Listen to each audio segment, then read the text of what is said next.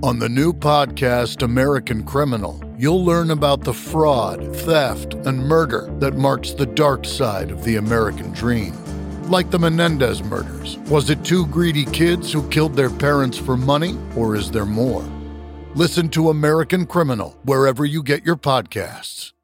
92% of households that start the year with Peloton are still active a year later. 92% because of a bike? Not just bikes. We also make treadmills and rowers. Oh, let me guess, for elite athletes only, right? Nope. It doesn't matter if you're an avid exerciser or new to working out. Peloton can help you achieve your fitness goals. 92% stick with it. So can you. Try Peloton bikes, tread, or row risk-free with a 30-day home trial. New members only. Not available in remote locations. See additional terms at onepeloton.com slash home dash trial. You're digging the Rock and Roll Heaven podcast with LD, Will the Thrill, and TJ2.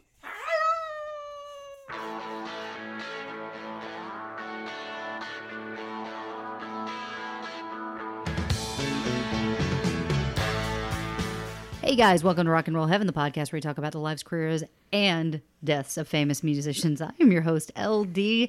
Riding shotgun and solo today is Mr. Will the Thrill. And to that I say greetings and salutations. I remember when I could open a bottle? That was fun. Oh, for Wow. love of Pete. Oh, I got a broken bottle opener, that's why. Just just. Hi, everybody. hello. Okay, so here's the thing. We will talk about the elephant in the room in just a second. So, uh, as you guys will notice, my brother is not here today. And that is because, if you guys don't know this yet, he's actually the editor of the newspaper along with doing this podcast. And so he had a news thing come up. Now, it should be noted, guys, that uh, we are woefully behind on our episodes right now because we had our slap nuts episode we had our episode uh, we had pre-recorded a couple episodes uh, because again my brother news stuff And sometimes he sort of gets a notification that this is going to happen, so we anticipated a time when things would be quite busy. yes and so we pre-recorded a bunch of stuff and then we put that out for you guys but now we're back to being live again and in that time we lost a lot of people a lot of people to the point where I don't think we can actually name them all right now. I do know that when my brother comes back, fingers crossed next episode, we will actually go in depth about the loss of Marvin Lee Aday because holy crap you guys, that was That one hit you hard. it I was crying, physically shaking, crying, went and ordered like every movie he's ever done. The morning it happened, I remember because I was working and I just heard this very sad call from the other room, and you were under the covers with the phone. Yeah. and you did not want to come out. And then it was then that I realized we had lost someone very important to you. Yeah. And I, I should say, like, I have loved Meatloaf probably since I was like 14. The loaf. He, he, well, technically, I, I was properly introduced to the Meatloaf when we watched a particular movie, but I don't want to get too deep into this specifically because I know that me and my brother are going to kind of have a geek fest when it comes to this stuff. So we're going to actually hold off on any kind of in memoriam right now for anyone that has passed. And we're actually going to hold for my brother because I know he has opinions on a lot of the people that passed.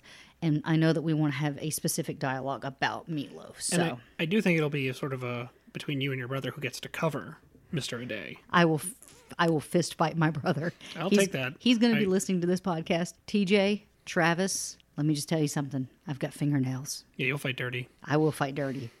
And then the other one who passed away very recently was the director Ivan Reitman. Ivan Reitman, and I it's love director Ivan Reitman. it's so sad because I just finished my Funko Pop collection of Ghostbusters.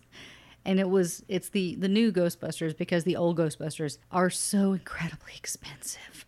The Funko Pops are so incredibly expensive, but I did get Egon, and so I need to get the rest of them, but yeah, But that also arrived the day he passed, didn't it? it did arrive the day he passed, and I just opened it up and was kind of like, "Oh, this sucks." Anyway, Ivan Reitman, we miss you. And uh, he did pass the torch to his son Jason in, in Afterlife. So That was literally the first thing we said was like through almost tearful, you know, like quivering voices were like, "Well, at least he got afterlife," and Yeah.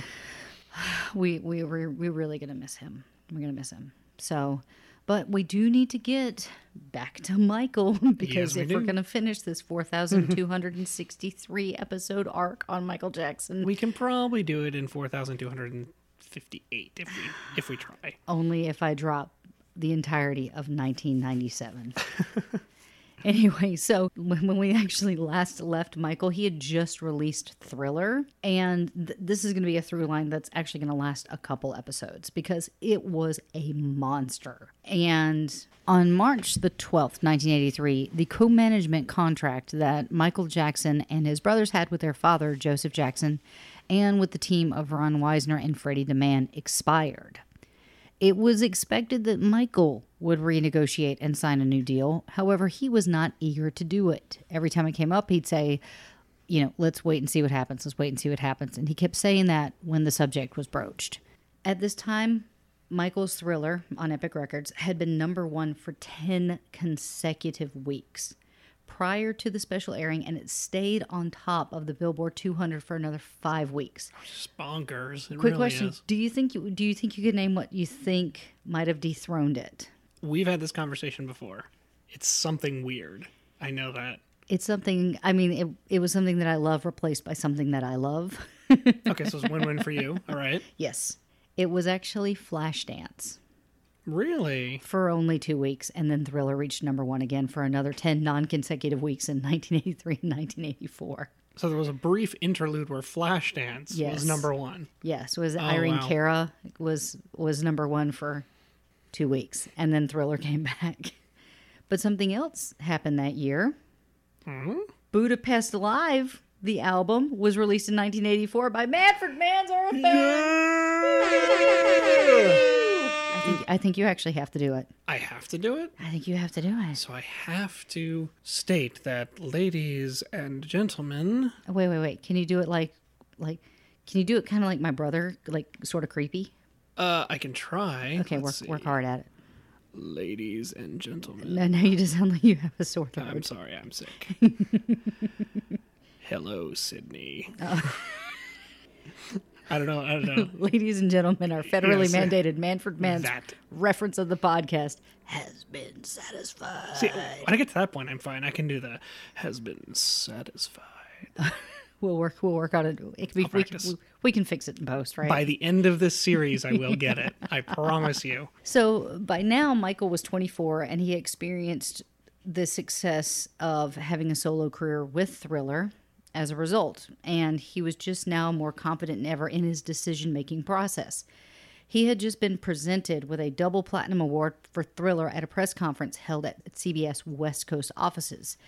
He knew how powerful he had become in the record industry, and he was no longer compelled to follow the lead of his brothers who said that they wanted to continue with Joseph. From that point on, Ron and Freddie and Joseph will work without a contract while Michael made up his mind on how to handle them.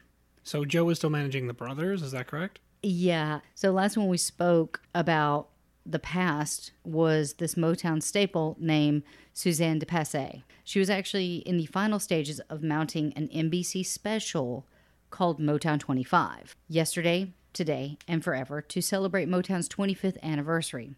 Suzanne was now the president of Motown Productions and Berry Gordy's respected right hand woman. And now, the last time we checked in with her, I think she was kind of a one woman show that was sort of doing everything for the Jackson family. Like she was picking out the outfits and she was helping stage and finding locations. And she was like their, their girl Friday. She was awesome. Now that was all under Berry's direction, though. Correct? I believe so. Okay. Yeah. So now she has really, really climbed the ranks and is now just his right hand. She expected all of the former Motown stars, some of who had actually already left the company, such as Diana Ross, to reunite for one evening to pay tribute to the 54 year old Berry and the acknowledgement of the impact on their lives and the careers and kind of the scope of the musical landscape.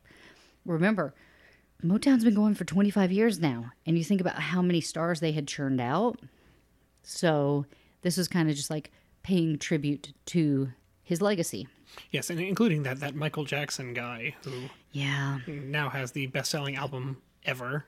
which, which was interrupted by Flashdance, and then he got it back. So Yeah, I mean, what are you going to do? as as you do. She was actually having a hard time finding commitments for performers.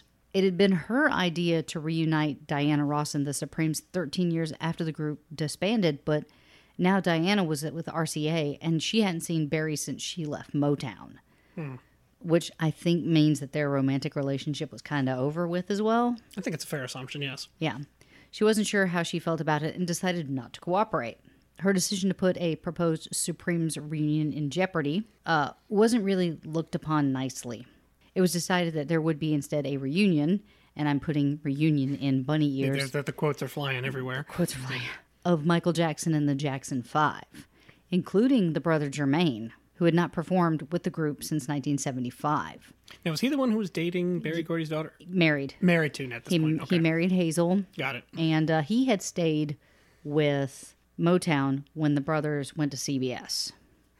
So he actually had left the group. And so all the brothers agreed that that would be an excellent idea to do the actual show for Motown, except for Michael.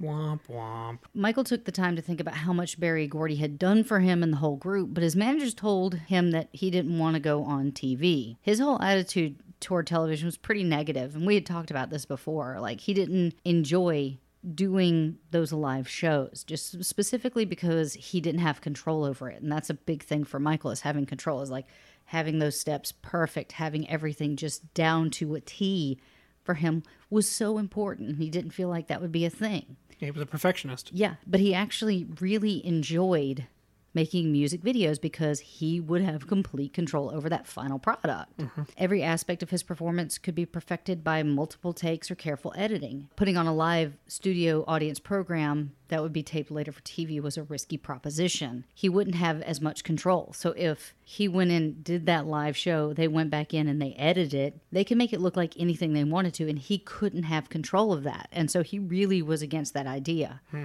And he didn't think that one take would be enough to perfect it because he thought, well, what if I spin and, and, and do a little like, do do, you know, he couldn't fix that in post.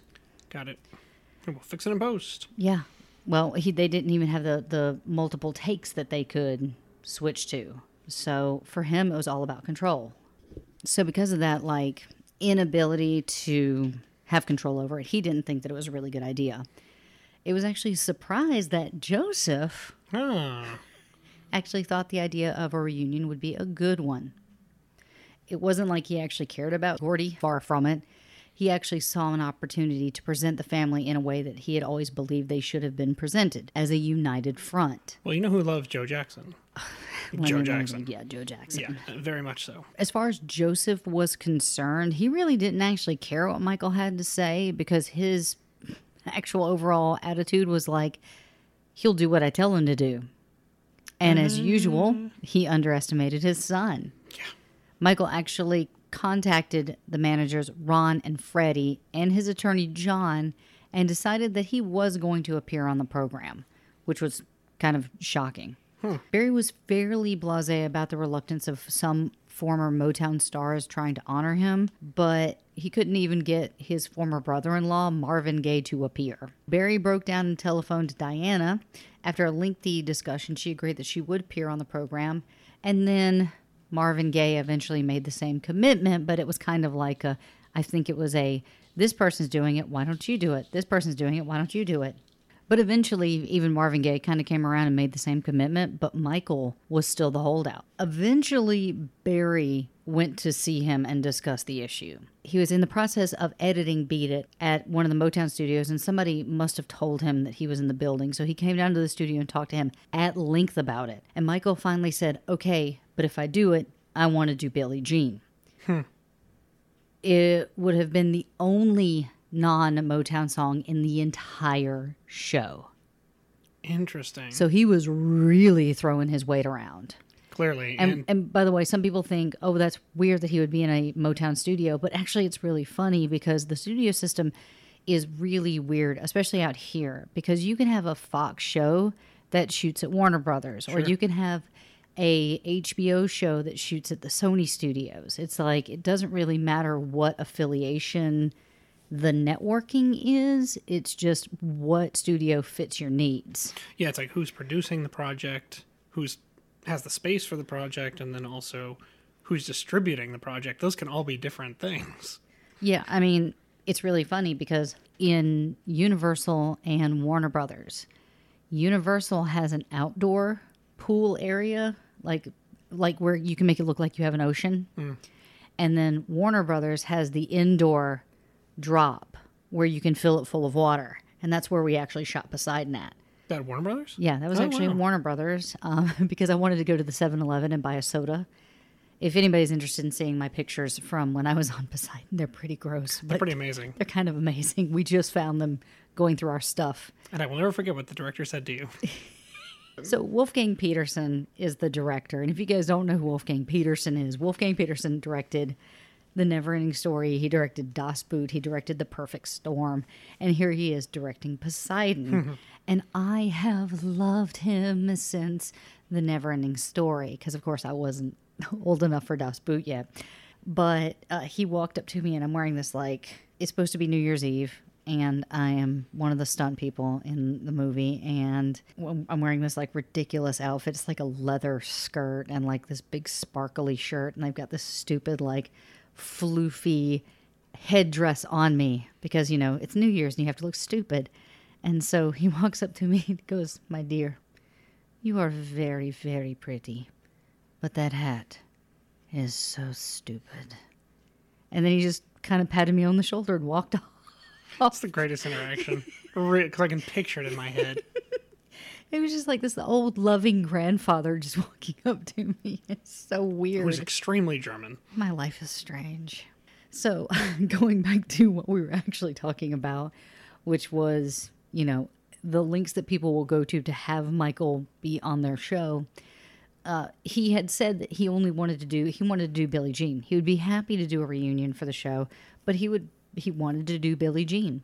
And Berry said, "I don't know about Billie Jean. It just doesn't seem right to me." Michael quietly told Berry that he was sorry, and then after a moment of silence, Berry grinned and said, "Okay, Billie Jean. Hey, what the hell? I love that song." Nice. Berry told him that's what he wanted to do, and so he agreed to do the Jackson's medley, which would include Jermaine, Got it. and then he would do Billie Jean. So Michael gathered his brothers up and they rehearsed for the show. He really actually loved working with them again. It felt nice. Like for him, it felt like the old days. He felt like he would choreograph them, they would listen and they would rehearse, and you know, they would be at the Encino house and. Again, if you take Joe out of the equation, I think it would be more pleasant. I'm just saying. Yeah, well, Joe's a monster. so they videotaped every rehearsal so that they could watch it later. Jermaine and Marlon also made their contributions. And next they went to Motown in Pasadena for the rehearsals and they did their act. And even though that they were reserved with their energy and they never went all out on everything, people were freaking out. So, you know, they, they weren't giving it 100% because it was not performance. And I think we kind of saw that if you guys are fans of any kind of Broadway musicals or like the live shows that they do. They did Rent Live, and one of the performers actually broke his leg. So they had to show the rehearsal, and it was not good. It did not go over well. It did I not go that. well. So it wasn't, they weren't giving their full out performances, but people were freaking out. And so he would do his Billie Jean rehearsal and he would just walk through it because he didn't have anything planned yet. He really didn't have any time to plan anything because he was so busy rehearsing with the group. The next day, he called up his management office and he said, Could you order me a spy hat? And what he meant was a fedora, like something a secret agent would wear. He wanted something special. But he called it a spy hat. It's a spy hat. That is a spy hat. I guess. During the thriller sessions, he had found a black jacket and said, You know, someday I'm going to wear this to perform. And it was the perfect jacket for this show. So that's what he was going to wear on Motown 25. And unlike Michael, it was the night before taping, and he still had no idea what he was going to do for his solo number. And that's really not like him. Like, he likes rehearse, rehearse, rehearse, rehearse, rehearse. Everything has to be perfect. He plans everything. He plans everything meticulously. But he didn't have anything for this number, so he actually went down to his kitchen and played Billie Jean. And he was there by himself the night before the show, and he pretty much stood there and let the song tell him what to do. He said, well, I kind of let the dance create itself. I really let it talk to me. I heard the beat come in and I took this spy hat and I started to pose and started letting Billie Jean's rhythm create the movements. I almost felt compelled to let it create itself. I couldn't help it. And that being able to step back and let the dance come through was a lot of fun. So basically, he let Billie Jean choreograph Billie Jean. He just let it go. He let it happen. And something's going to happen that is iconic. He had been practicing certain steps and movements.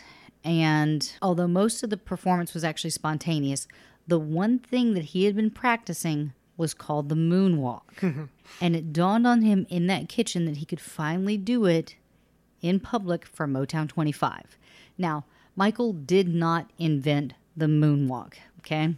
For everybody out there, he did not. It was actually on the street, but he enhanced it when he did it. It was born as a breakdance step, something called popping and locking, but it was the kind of thing that the kids did on the streets.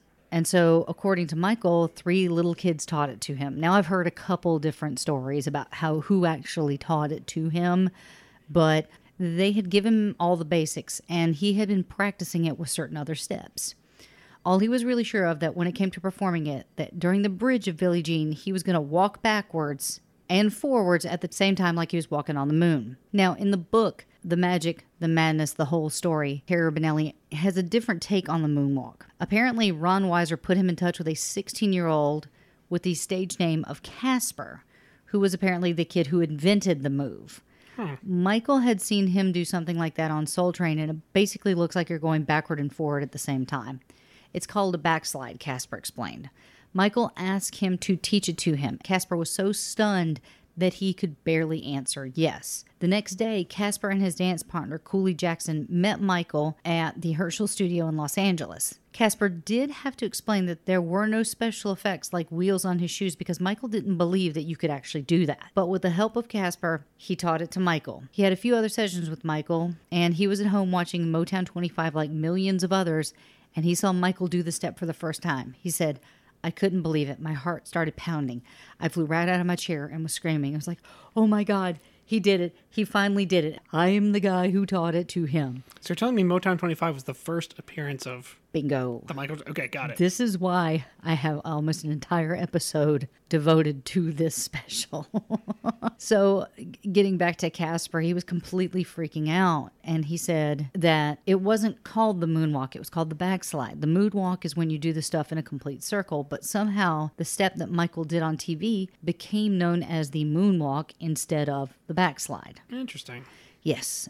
Okay, so the thing is, I wanted to let you guys know about why I was so focused on Motown's Yesterday, Today, and Forever, the story of Motown 25. It was because that was the first appearance of the moonwalk. Now, let's actually hop back to the actual performance, okay? So the taping of the Motown special was actually running behind schedule, so Michael went off and rehearsed by himself. His managers had gotten him that spy hat, and his brothers wanted to know what it was for, but he told them that they'd have to wait and see. He did ask Nelson Hayes for a favor. He said, Nelson, after I do my set with my brothers and all the lights go out, I want you to sneak out onto the stage and hand me this hat. I'll be in the corner next to the wings talking to the audience, but you sneak out around back and put it in my hands in the dark. So, after his brothers finished performing their medley, he walked over to the side of the stage and said, You're beautiful. I'd like to say that those were good old days. Those were magical moments with all my brothers, including Jermaine, which seems kind of like a dig, doesn't it? It, does seem condescending, yeah. but he was he he was just kind of stalling for Nelson to sneak the hat in his hands. And he said, "What I really like are the new songs." He turns around, grabbed the hat, and went into Billie Jean. Now, from what I understand, he was going to be lip syncing to the song, and apparently that was obvious from the first note, but nobody cared. No one cared at all. As the music pulsated, he jammed back and forth. Um, he stroked his hand on his hat. He had his less his you know that the Michael Jackson pose, the left leg bent, arm up, hand on hat. Mm-hmm. That pose, he did that for the first time. now, the the the poses might have been attributed to Bob Fosse or Sammy Davis Jr., but Michael had made it his own. And while most entertainers and performers kind of perform for their audience, Michael actually seemed to be just performing for himself. Well, considering the amount of time he spent solo putting this performance together, I feel like that kind of makes sense. Yeah, uh, he threw the hat aside at a pivotal moment in the song, and the audience went nuts. For the record, I just want to point out when you start the video game Moonwalker, that's what Michael Jackson does. What, the pose? The pose and throw of the hat. Oh, Yeah. really? I never played the video game. Oh, you, you are missing out. I feel like I am. it is something Doug and I played at length on the Sega Genesis. Is it one player or two player? It was two player. Like you basically go through all these like different settings of his videos and you fight like bad guys and rescue children. That's like the crux of the game. That's actually what happens in the movie. And your superpower is you do a dance sequence that kills all the enemies on screen. Wow. Yeah, it's uh it's really something. If you can play it, it's it's a blast. So Michael's brothers actually stood in the wings and their mouths were just like eating dirt off the floor. like their jaws were just dropped. His parents and sisters sat in the audience, absolutely agape. And Joseph turned to Catherine and just said, That boy just stole the show. Berry was also standing to the side and applauding. That night, he was one of Michael's biggest fans.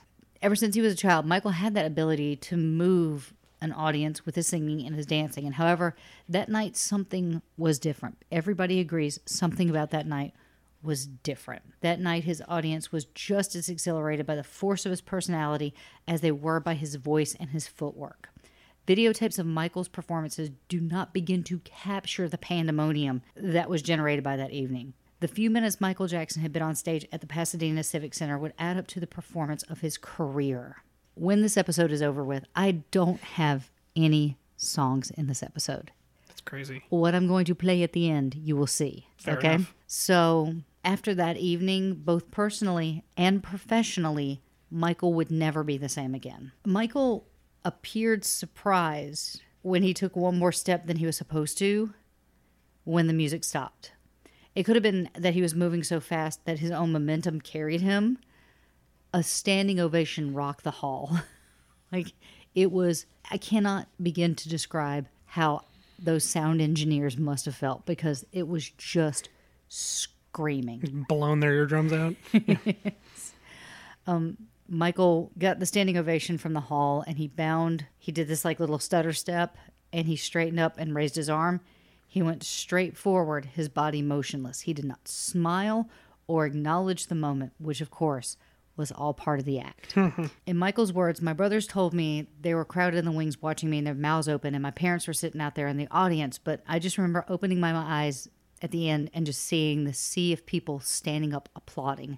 And I felt so many conflicted emotions. I had done my best and I felt so good, but at the same time, I had felt disappointed in myself. I had planned to do one really long spin and stop on my toes suspended for a moment, but I didn't stay on my toes as long as I wanted. I did the stand on one toe and just stood there frozen. It didn't work quite as planned. And that's the iconic pose, right? That's the iconic pose. Wow, born of a mistake. It's like Bob Ross said, no mistakes, happy accidents. Well, no, no, no. He was he wanted to do the pose okay, I thought it, and he stepped out. okay, God, I thought it was implied that that happened sort of in error. No, he wanted he wanted to stay on his toes suspended, but he didn't stay there as long as he wanted to. Mm, okay. So it, it, he did like a spin out. So it, he didn't get up there as long as he wanted to. Got it. But that's how much a perfectionist he is. When you watch the video, you don't notice it. Right. Only that that's the thing. People are their worst critics, and Michael was one of his just absolutely bear down worst critics. He beat himself up. Yeah, eh, like we would know if he stayed on his toes for two more seconds. You're friggin' Michael Jackson, man. We got backstage and people were congratulating me, and this is still a quote from Michael, I should say. I was still disappointed about the spin. I had been concentrating so hard, and I'm such a perfectionist. And at the same time, I knew this was one of the most happiest moments in my life.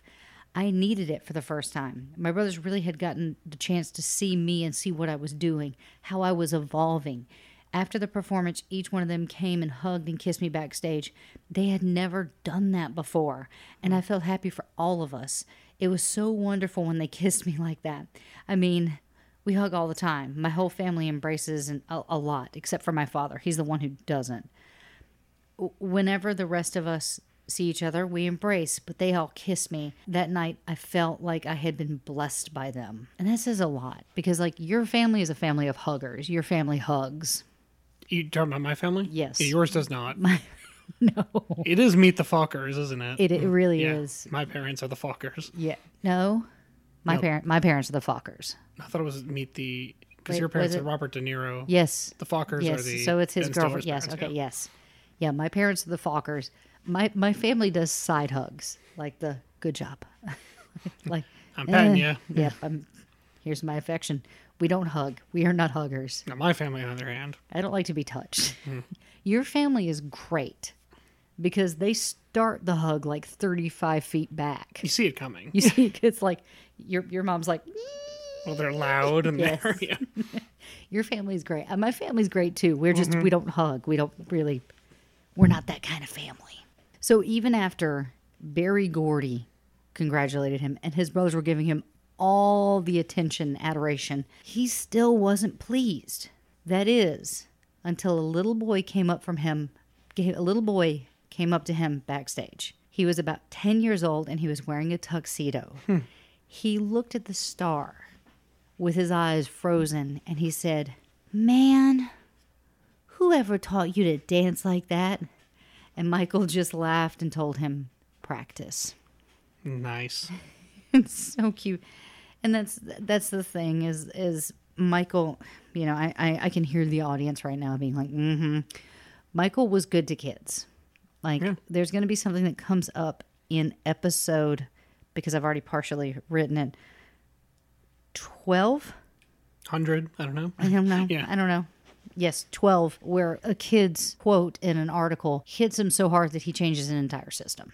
So, hmm. like, he actually does care about the kids. Hey, LD. Sorry to step in here. We just have to take a few minutes for our sponsors.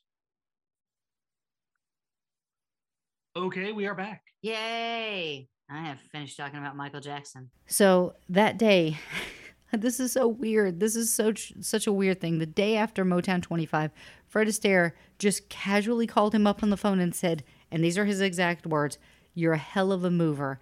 Man, you really put them on their asses last night." So Fred Astaire calls him out of the blue to compliment him. Yep. now, Interesting. Yep. Okay. Yeah.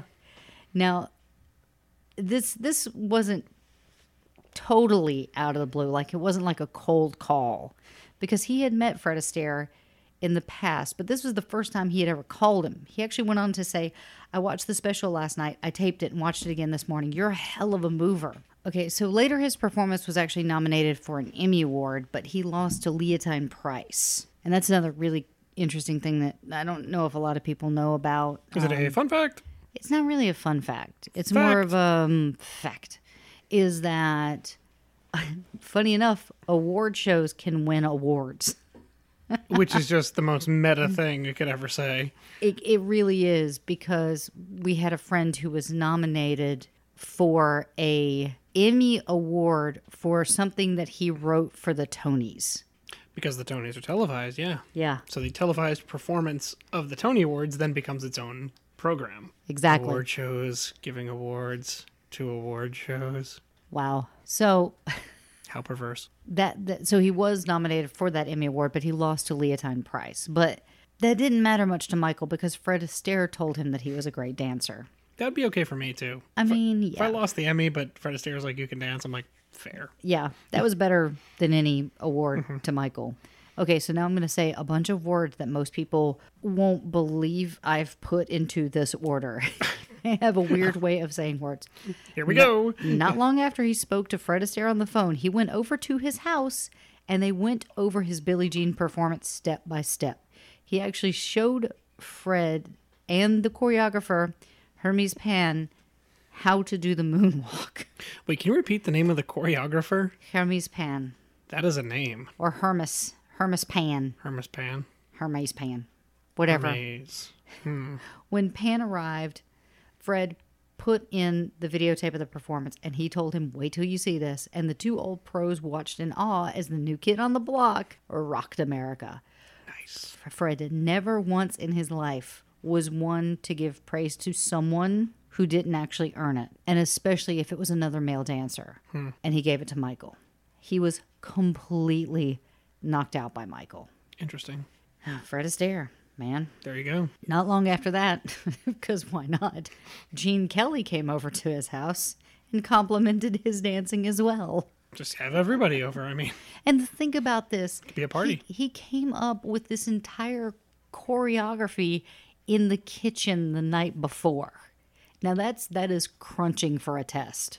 I do find it so funny when that happens. Like someone writes something spectacular and it's like, yeah, I did it on a subway. You know? Funny you should Yeah. say that because Lin Manuel Miranda actually found the words for I can't remember if it was nonstop or actually Alexander Hamilton, but it was mm-hmm. some some part of Alexander Hamilton, and he came up with the lyrics on the train to go to one of his friends' birthday parties, and he like went in and like hugged the guy, and then got back on the subway and finished writing the song, and it took him seven years to write that song. I think it was a Yankees pitcher David Wells pitched a no hitter, and then in later interviews he said when he did it he was completely hungover.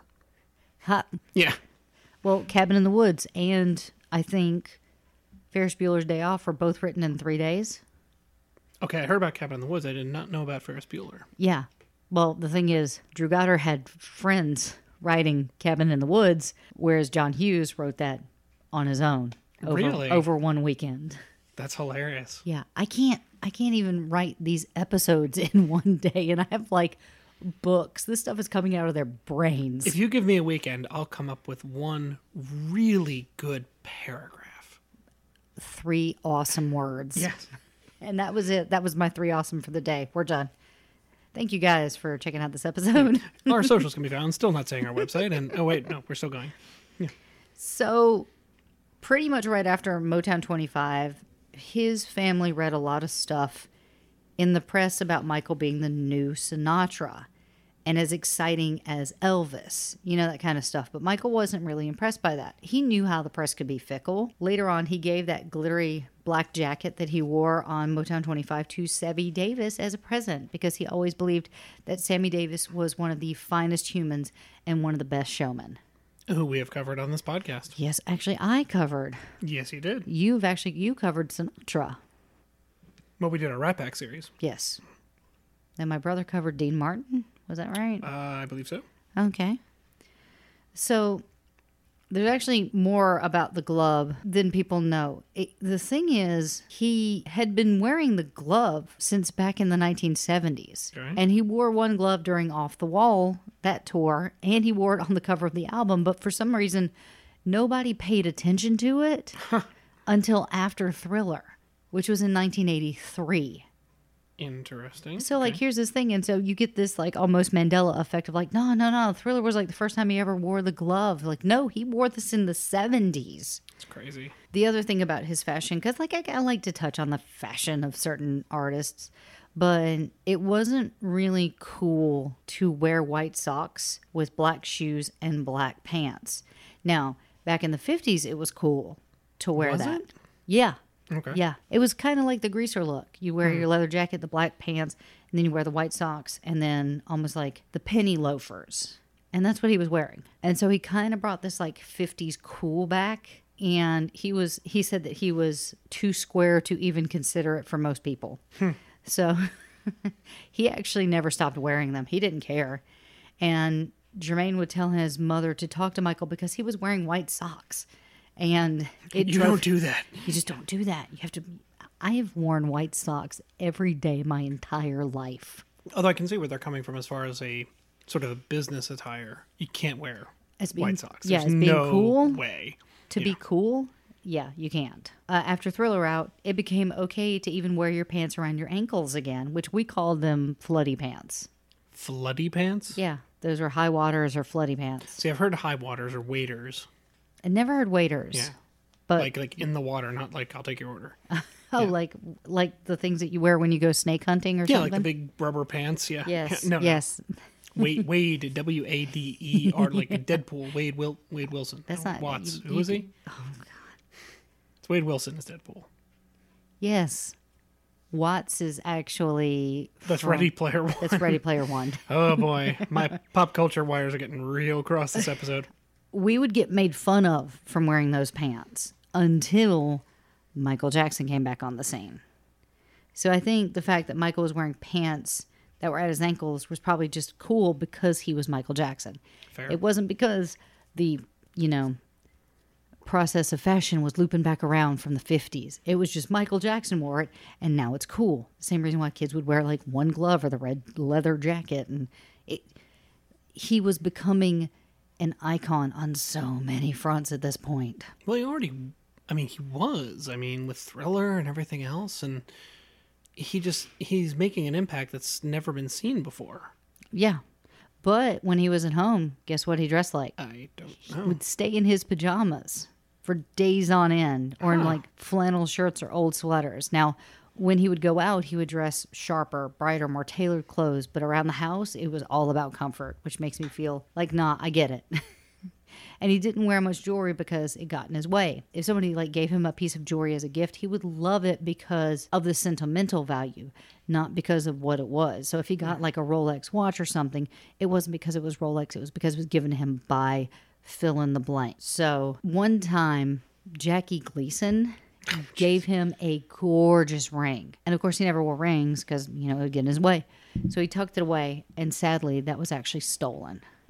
Someone stole the ring. Yeah, I don't know anything about the whole like the lost ring caper. Oh no, but, wait! I heard about this. Did you? So the ring, yeah, he he left it somewhere, and it was picked up by a hobbit of the Shire. And what happened was, was the hobbit actually became. Oh, here comes the spray bottle. oh, jeez.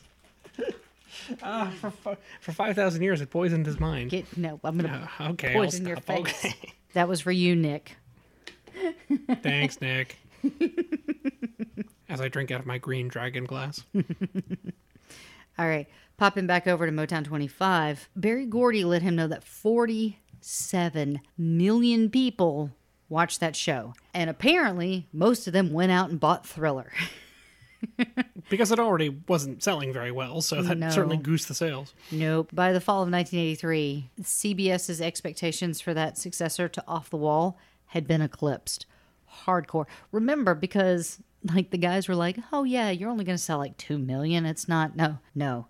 We we understand. It was minimum, minimum, 33 million, up to 64 million, possibly 100 million. We don't know because SoundScan wasn't The around. stats but, are like, skewed, aren't they? but they are. They really are. But like it doesn't take away from the fact that it was the highest selling record of all time. And it still is internationally and it's only like switching places with the Eagles. Like they're still neck and neck. So thought was ACDC had that no number two. Oh, Eagles Eagles, okay. is is I think Eagles now have the number one, but oh. like Oh. they they ping pong back and forth. So stepping finally into 1984. Oh my goodness. Yay! We're into the mid 80s. Yeah, he ended up winning eight American Music Awards, and he actually accepted them while wearing sunglasses on the broadcast. Now, again, more words that I should not have to say in this order, but Katharine Hepburn called him up and gave him an earful because she hated him wearing the sunglasses. She said, Your fans want to see your eye. Well, let me hang on. Let me try to do a Katharine. Your fans want to see your eyes. You're cheating them. Is that a good Katharine Hepburn? Thank you for listening to our podcast. Your fans want to see your eyes. Michael, what mean, are you doing with I your it- life? I think it's more like Joan oh, Crawford. does anybody I- have a raccoon and a pair of pants I can borrow? Ah. Is that a good Katharine Hepburn? it, it, it veered into some very strange territories for a moment there. Is reminiscent of some other impressions you've done, uh, which I'll just say have not aged well. They age well. Yeah. They just sound bad. They're terrible impressions. So the following months, when the Grammys happened, he walked away with seven seven Grammy awards. And the moment that he had waited for since his disappointing Grammy win for Off the Wall, he actually won Best Album. He went up to accept it, and when he took off his sunglasses, he stared directly into the camera and said, "Katharine Hepburn, this is for you." Did he really? Yes. Oh my goodness. then Kanye West came out and said, "Michael, I'm gonna let you finish." Yeah. But Beyonce, she's not even born yet. But She wait, will. but wait. So we're going to actually go back to 1983. I'm sorry, I wrote this like six months ago. So A lot has changed since then. so much say we're different people. We've grown apart and then we grew back together. But uh, Michael and his brothers still had not renegotiated their contracts with their father, nor had they decided to re-sign with Weisner as DeMann. Weisner and DeMann. The other brothers were ambivalent about re-signing, but they were willing to. I mean, they didn't really have any other options. But of course, Michael was the holdout. You know, he hated his father for years now, and he was also disenchanted with Weisner and DeMann because, eh, meh. I mean, they weren't really doing anything. I mean, according to the two books that I was reading. Joseph hadn't been doing much for Michael lately, especially since his attorney, John, had come into his life. Michael trusted John almost to a fault, almost explicitly trusted John to make certain that Joseph was not involved in any decision. So essentially, John was actually as much of a manager to Michael as he was an attorney because he was helping with all those decision making moments. Well, it's actually not uncommon. A lot of high level celebrities will just have an attorney to broker deals and review contracts. And because when you get to a certain point, you don't need someone to sell you. You really just need someone to manage the legal affairs. And so a lot of people have just an attorney. Yeah. Michael had complained to John during the last two years that Ron and Freddie were not creative individuals and they that he didn't even understand what they were doing there. They didn't know what they were doing. But whenever John would discuss Michael's feelings with Fred and about Fred and Ron, they wouldn't know what he was talking about. They actually felt like Michael was pleased with their work since he had never told them otherwise. Again, Michael's not good with confrontation. So, like, anytime, you know, it happened prior, and I'm trying to remember when, but it happened where um, he had someone in his life and he was like, they were shocked that Michael didn't like him. Cannot remember what it was. I will figure it out in a little bit. But, like, that's the thing is, like, Michael will constantly keep someone in their life, but not really tell him how they that how he feels about the work that they're doing.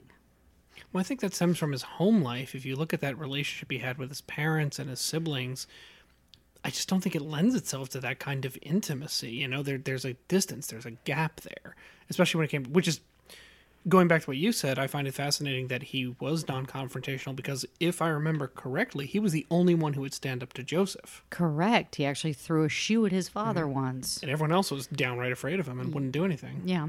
So, you know, in keeping with that sentiment, he went to John and was like, You remember their idea for the Beat It video? They wanted me to have bows and arrows. Now, come on, that was stupid. It was true. Ron and Freddie's concept for the Beat It video would have had Michael dressed as Robin Hood. I want you to think about that. Nah, I'm good. We agree that we don't need any more Robin Hood. Oh God, please stop making Robin Hood. But it seemed like most of the others weren't happy with Ron and Freddie either, mainly because of all the attention they had lavished upon Michael. For that reason, they wanted to leave Joseph too. However, they were actually waiting for Michael to make the announcement, not Joseph. But now, now nobody is blameless in this situation, but Weisner and DeMann kind of dug their own grave by saying to the press that yes, they did have problems with Joseph, but they had no problem with Michael or the Jacksons, and that Joseph had, had not been involved in any major decisions in recent years. They actually said that out loud, hmm. that they did not have a good relationship with Joseph. And I think that's what got the attention of the family.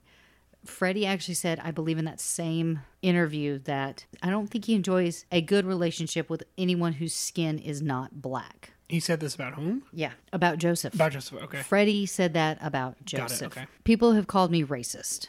I'm not a racist. If I were a racist, I wouldn't have hired a lot of white guys to work for me. I'm not racist. I'm American. I give my children 100% of my know how knowledge and time trying to develop them to be what they are today. And it's paid off and it's still paying off. And that is a direct quote from Joseph. Huh. This back and forth was it for Michael. It seemed like the the moment that race was brought into the conversation, that was it. He was done. So he actually took steps to fire Freddie and Ron. He told him that other things were annoying him over the duo, like telling him that he should do music videos with bows and arrows and saying that Thriller would only sell 2 million copies and that that was it for Michael. He realized that too much was being said in the press, especially about race.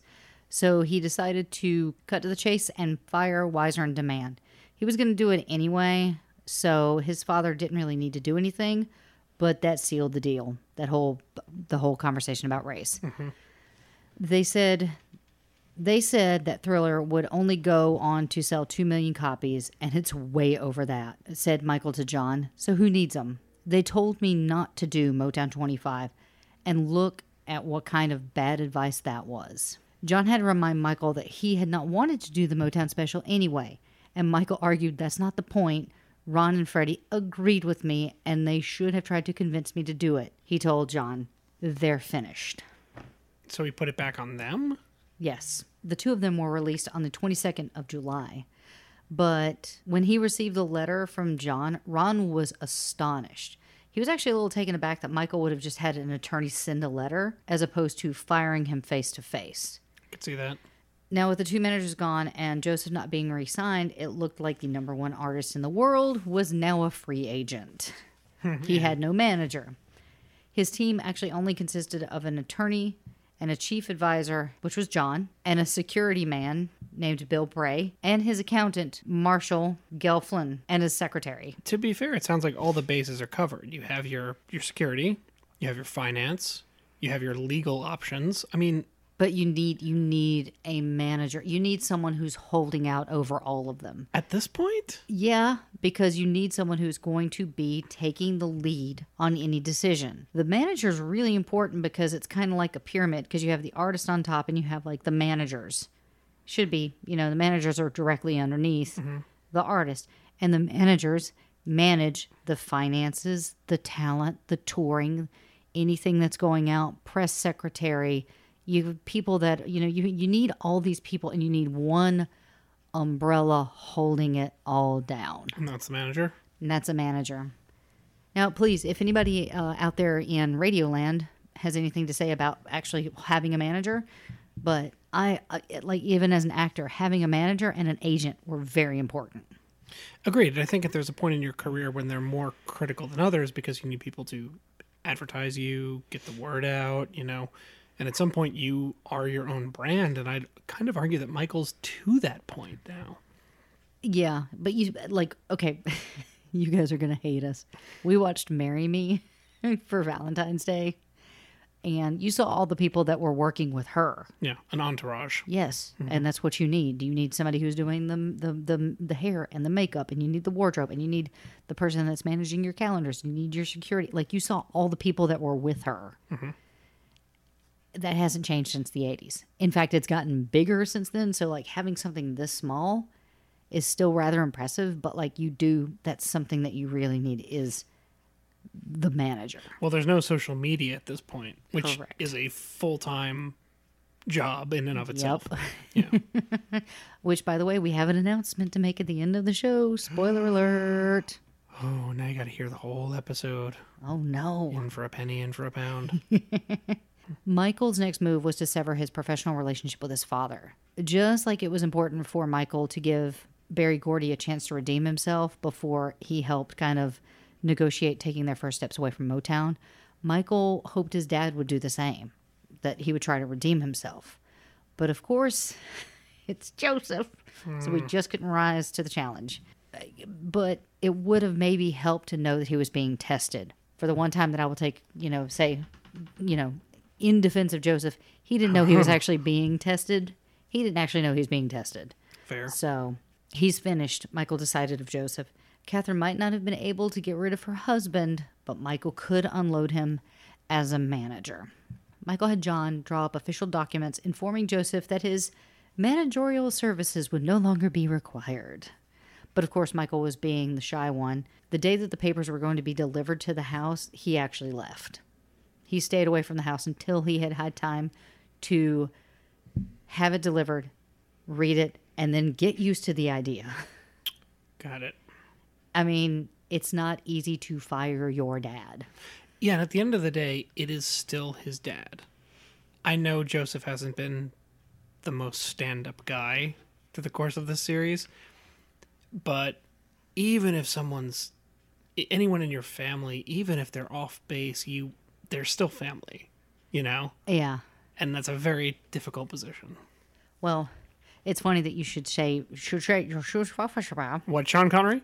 wearing Jeff sus- Goldblum? I don't know what you're doing now. with Yeah. my shoot. Oh goodness. In a rare act of unity and solidarity, all the brothers acted as one in this decision. Hmm. They wanted Joseph out too. So none of them wanted to renew their contract with Joseph. And this was a, a, a group effort. And According to one of Michael's advisors, Michael had a meeting in with Joseph in the living room of the Encino house to discuss the matter, and Michael had asked his advisor to be there in person because he didn't want to be alone with Joseph. And of course, Joseph played the victim. The fact is, well, he said, the fact that you can't even talk to me unless you have this guy here hurts. It hurts me, Michael. Do you know how that makes me feel? He had tears welling up in his eyes. You know how I feel about you. Why do I always have to say it? Michael shied away from his father, but then spit back, You never say it, Joseph. Don't act like you've said it. Even once, because you have never said it. And then he brought out the one liner, because of course he did. He said, After all I've done for you and your brothers. Oh boy. Like that's that's the one thing that you could have said to him to like gut punch. It's just like there comes a point, especially when you're like 24, that you kind And of a have superstar. to, and you kind of have to let your kid go. Yeah. You know, your kid has already sold like 32 million records. I don't, I don't know if you need to be there constantly. Why not just be a dad? How about that? Just be a dad. And then a line was crossed in Joseph's eyes when Michael said, "And what about all the things you've done to Catherine?" What has that been about, Joseph? Michael's comment set Joseph off. According to the witness's memory, he said, It ain't got nothing to do with nothing, he said, raising his voice to a level that made Michael recoil. Joseph rose so he was standing above his son, who was still seated. My marriage has nothing to do with you, Michael, he shouted. You know I love your mother, and that's between me and her. Michael stood up to face his father. His dark eyes were blazing. It's all because of us, Joseph, he exclaimed. If you can't see that, then I don't know what to tell you. And then he stormed out of the room. Then Joseph turned on the advisor. It's because of you, he said, still hurting but in a furious voice. You put this bullshit in my son's head and you're ruining our family. It's because of you. And then he crumpled into a chair. Joseph appeared to be reeling as if for him all logic, fairness, and common sense had been suddenly suspended, and now this. He put his face in his hands and sat in a chair, shaking his head in disbelief. And that is from The Magic, of the Madness, The Whole Story by J. Randy Taraborrelli. Hmm. So just imagine the living situation in 1983. The Jacksons that are still living at the Havenhurst estate are Michael, Janet, Latoya, Joseph, and Catherine. Michael had fired Joseph as his manager, but they were still living in the same house together. And Catherine had filed for divorce, but he was still sleeping down the hallway because he was too stubborn to move out. Awkward. Yeah. And then Saturdays he would go to see uh, Giovanni, and the house would come alive. It, it would be like Wait, who's Giovanni? it was his daughter. Giovanni. Okay, got it. Yeah, Sorry. it was his daughter with was Cheryl. Sherilyn. Cheryl, Sherilyn, yeah. Yes. So he would leave on Saturdays and go see her, and the kids would love it. He, they would love it when he was out of the house because they'd have a ton of kids over. They would play movies. There'd be popcorn machines going off, and animals were out, and everybody was dancing to music. Joseph was just a dark cloud over the house, and so he'd get out and like immediately it'd be like Party City, y'all. It tells you everything to know when people are happier when someone's not there. I mean, that that's that's the telltale. Yep. Now, one thing I really haven't talked about is how the Jacksons handled people that worked for them. And it doesn't paint them in a great light. So if you want to continue having like this fluffy idea of Michael, this is probably not a great spot for you to listen to. Michael had a videographer uh, um, at the time, a man named Steve Howell. He remembered that he was taking a vacation to Lake Tahoe. Steve was taking a vacation, not Okay. so he he was with his girlfriend in Lake Tahoe and made the mistake of calling the house to see if everything was okay. Bill Bray, who was the security officer, picked up the phone hysterically and told him he had to get back to the house immediately because there was no reception in Michael's room and he had to watch TV. So Steve actually canceled the rest of his trip Oh my god. went back to Los Angeles and went by the house to only discover that the cable wire had been unplugged Oh man. he got a thank you. The other thing was the Jacksons were, and rightfully so. I mean, honestly, rightfully so. They were suspicious of outsiders. Sure. Michael was having an interview with a reporter. As he was talking to the reporter, the security, who was Bill, who was actually a former police officer, stood nearby watching. Um, Bray, who worked with Michael until his retirement, was not a small dude. He was a pretty formidable guy. Steve recalled, I was talking to Mike in the front yard, and it was about three in the afternoon. I remember the time of day because at three, that's when all the kids get out of school. And Michael and I were talking, and the next thing I know, this girl walked up and said hello. She gives him a big bear hug. With her back to me, Mike motioned with his arms kind of helplessly as to say, Who is this person? I was about to say something when suddenly I felt the air break, something like whooshed at the speed of light. It was Bill. He grabbed that chick, smacked her to the ground, handcuffed her, and dragged her out of there. The cops came and took her away. The girl was crying hysterically, probably scared to death. Michael took it all in, and without missing a beat, he said, So anyway, and went back to talking like nothing had happened. Wow. There does come a point where, like, your fandom, you just get used to that. Because remember, like, when they were kids, they were being attacked. Well, and also Joseph would like bring girls back to the room. There were there was a lot of shady stuff going on. Yeah. Yeah. There was, but I'm saying, like, as far as fandom and pandemonium goes and behavior around the boys, it's always been kind of that way. So you think at age, what, 25, 26 that he's at right now, it's probably like a normal thing for him. But also, what's crazy is Michael's now s- achieved a level of fame that's he has not seen before, and it, it- I mean he's at mega stardom at this point. Yeah. So it's even worse than it was when he was with the Jackson Five, Yeah. which had a mania, absolutely. But even now, like multiply that by ten or a hundred. Well, at this point, Michael is the biggest star in the world. Oh yeah, Like, this was his year. Mm-hmm. So I think he might have just become desensitized to it. possibly. So, hopping over to Katherine, she had dealt with so much drama in her life, but she's also dealing with what the boys had done to Joseph. So, after thinking long and hard about it, she just decided to withdraw her divorce papers.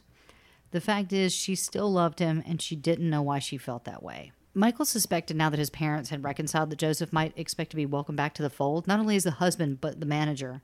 But of course, Michael was not going to let that happen again. And he told Janet, according to her memory, she said, Mother may have wanted it back, but I don't. And I don't think my brothers do either. There's no way I'll let him back in. There's no way they'll let him back in. But Joseph was a bit craftier. He didn't have plans to actually get back in, he had the plan to get back in Oh boy. something that Michael and Michael's brothers would probably find irresistible a reunion tour. Oh, here it is. Many of the artists who had participated in the Motown Anniversary television special felt like a new sense of bonding and camaraderie with the label. And after that show, Berry actually re signed the Four Tops to the company and teamed them with the Temptations on vinyl, just as they had been reuniting on the stage that evening in Pasadena. Other artists began to negotiate with Berry as well. Holland, Dozier, Holland were back and even Diana Ross was socializing with Berry again. It was as if they were trying to recapture the feeling that they had during those glory days of Motown. Everybody that is, except Jermaine. After the show taped, Jermaine actually began meeting with his brothers and Joseph about the possibility of him leaving Motown and reuniting with the group, going out on the road again together. And Michael was never tapped into these meetings. He never knew anything about it. Interesting. Michael's success only helps us, Tito says. He is way up there above us, and maybe he can throw down a rope and let us climb in. A tour would also relieve Marlon of certain financial pressures. Marlon, I guess, was going through some financial issues because he and his wife Carol had been separated, but they were now reconciled. They were determined to make their marriage work despite, you know, financial stuff. They Financial stuff. yeah, they needed help. They did. By this time, they all the brothers were also preparing a new Jackson album called Victory. Michael didn't want to be involved in the project. He would write and sing on only two tracks and participate in writing of a third, and even that was too much participation for him. Hmm. However, as they recorded the album, the other brothers became excited about the prospect of touring to promote it once it was released no one wanted to consider Michael's reaction to the possibility of a tour. They didn't they the fact is they needed Michael for this tour because he was the one that was really famous. He was the one with all the success at this point and they needed him. But the fact is they didn't really want to consider how he would feel about going on tour. I want to say they were using him. That's what it sounds like. If I'm, you on know, the basis level. Jermaine, I actually reached out to you on Instagram. So if you're listening to this, dude, I ask you to come on the show. Yeah, man, come on, let's talk about it. Let, let's chat. Let's learn. And the reason why they didn't really want to consider his feelings is because they felt like he would say no. Now, by the summer of 1983, Jermaine had become excited enough at the prospects of touring that he actually asked Berry to be released from Motown.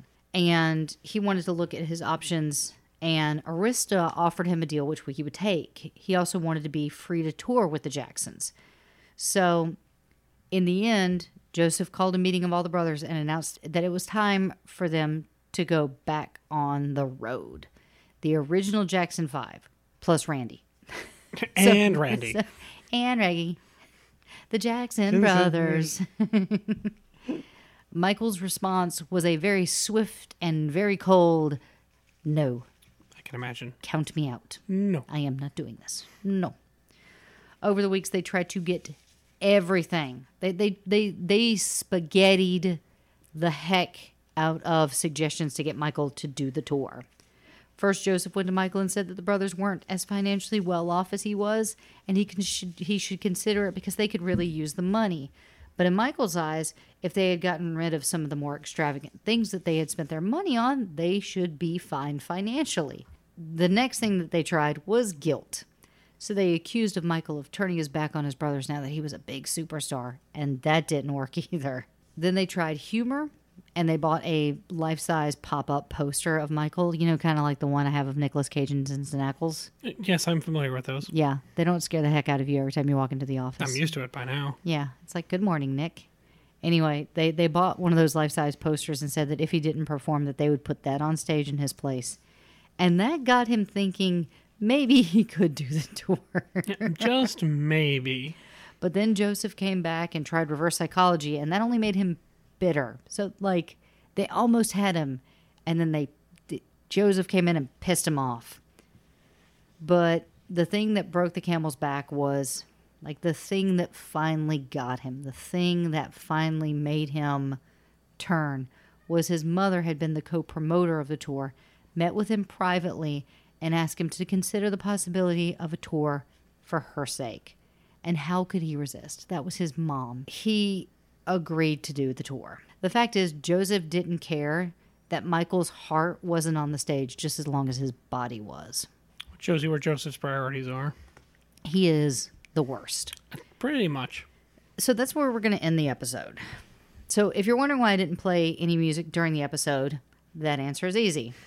We're actually going to play something that we haven't done before because it's actually a feed from the show Motown 25. I'm going to play it in in its entirety. I'm going to play it in its entirety. It runs roughly 14 minutes long. And even though the audio is only so so, I think you can actually hear the moment where the people lost their minds. So, really quick, I'm going to give out our socials. Hang on, I've got to find them. I must find our socials. Oh, I should have really thought of this. Our social stuff. If you think that we're doing a good job, you can support the show at patreon.com backslash rock and roll heaven. You can find us on Twitter at rock and roll LT. You can find us on Instagram at Rock and Roll Heaven LT. Our Facebook is Rock and Roll Heaven Pod. Still not saying our website. And you can email us, rock and roll heaven LT at gmail.com. And, and uh, we do have, That's right. and as of this very day, today, which is Thursday, February 17th, we now have a TikTok. Yeah. You can find us on TikTok at Rock and Roll Heaven Pod. So we just hope to make that like a fun place where we can do stupid things, uh, which is like totally different than all the other social medias that we have. But I have a feeling there'll be a lot of uh, videos of the cats on that one. there might be. Mm-hmm. There also might be short clips of the show. There might be little fun facts. There might be just video clips. There might be a whole lot of stuff. I don't know yet, but we thought like we, we thought like maybe we should hop on this TikTok train like five years after it started. So we are on TikTok again. That is Rock and Roll Heaven Pod. And it is a picture. Oh, you picked the picture of me and you. Of course I did. Oh, that's so cute. We'll have We to can change one. that. We will. Nobody wants to see my face, which will probably be the whole TikTok. So don't subscribe to our TikTok Yet. yet. Yeah. No, no, no. They can subscribe because we will start posting Yeah, stuff. just up, know good stuff is coming. good stuff is coming. So uh, make sure that you also check out all the other awesome Pantheon podcasts at pantheonpodcast.com. Now, Mr. Hickey, would you like to say something to the audience? Well, I know there's a song coming. And I must confess, I do not know what the song is. So to that, I say thank you, ladies and gentlemen, and enjoy the song. It's actually not just a song.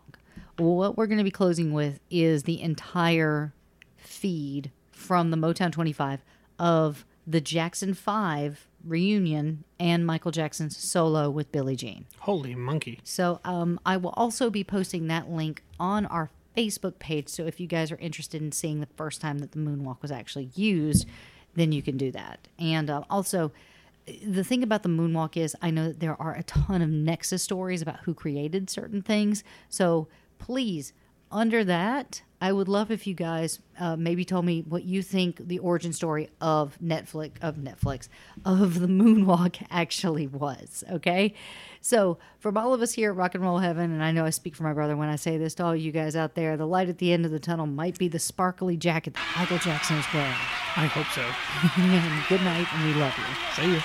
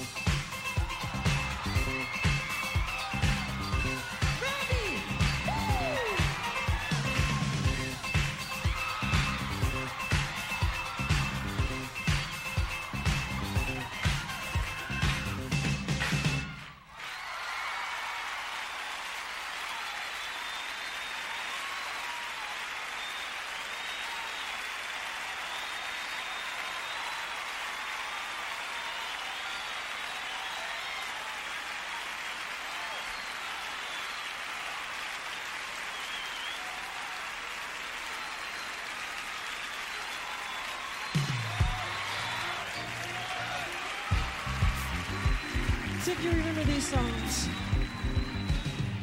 I never can say goodbye. Don't wait for me. I never can say goodbye. Even though the pain and heartaches seem to follow me wherever I go, though I try and strike to have my feelings, they always seem to show. Then you try to say you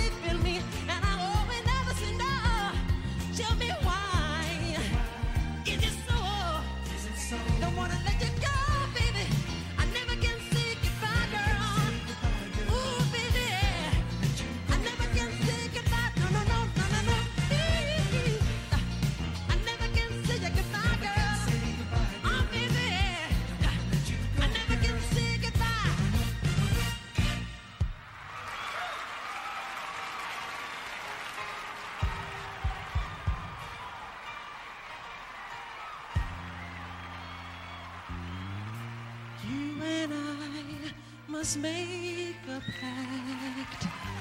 We must bring salvation back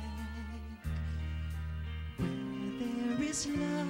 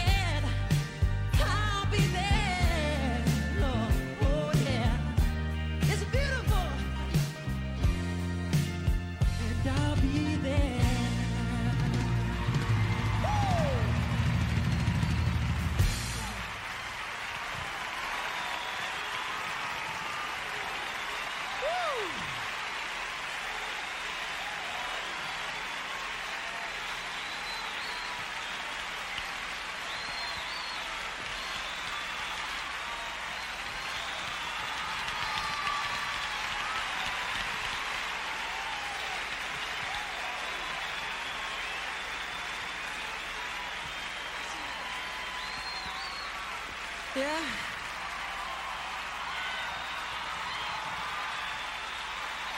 Thank you. Oh, you're beautiful. Thank you. Thank you. Yeah, those, I have to say, those were the good old days. I love those songs. Uh, those were magic moments with all my brothers, including Jermaine. But, uh, you know, th- those were good songs. I, I like those songs a lot, but especially I like the new songs.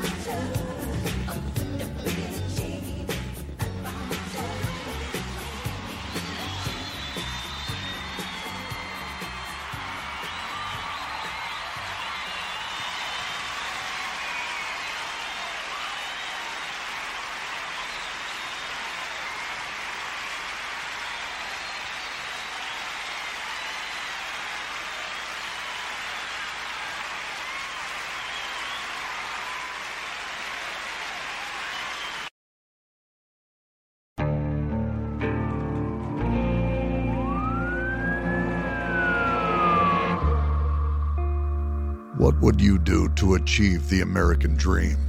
The big house, the happy family, the money. 911, what's your emergency? Would you put in the hours? Would you take a big swing? What's the problem? What's the problem? Would you lie? Would you cheat? Would they shop? Would they shop? Would you kill? Yes. My mom is dead. My mom is right there. From Airship, the studio behind American Scandal, comes a new true crime history podcast. I'm Jeremy Schwartz, and I'll be taking you inside the minds of some of our most notorious felons and outlaws, exploring the dark side of the American dream. In my new show, American Criminal, you'll meet the picture perfect brothers who killed their parents, the thief who stole babies, the crypto king who siphoned off billions, and plenty more. From assassins and gangsters to killers and con artists. Whatever the case, whoever the criminal, you don't know the full story until now. Don't miss the debut season of American Criminal, The Menendez Brothers, beginning February 29th. Listen wherever you get your podcasts, or to get early ad free access to the entire season first, plus hundreds of other ad free history podcast episodes, subscribe at IntoHistory.com.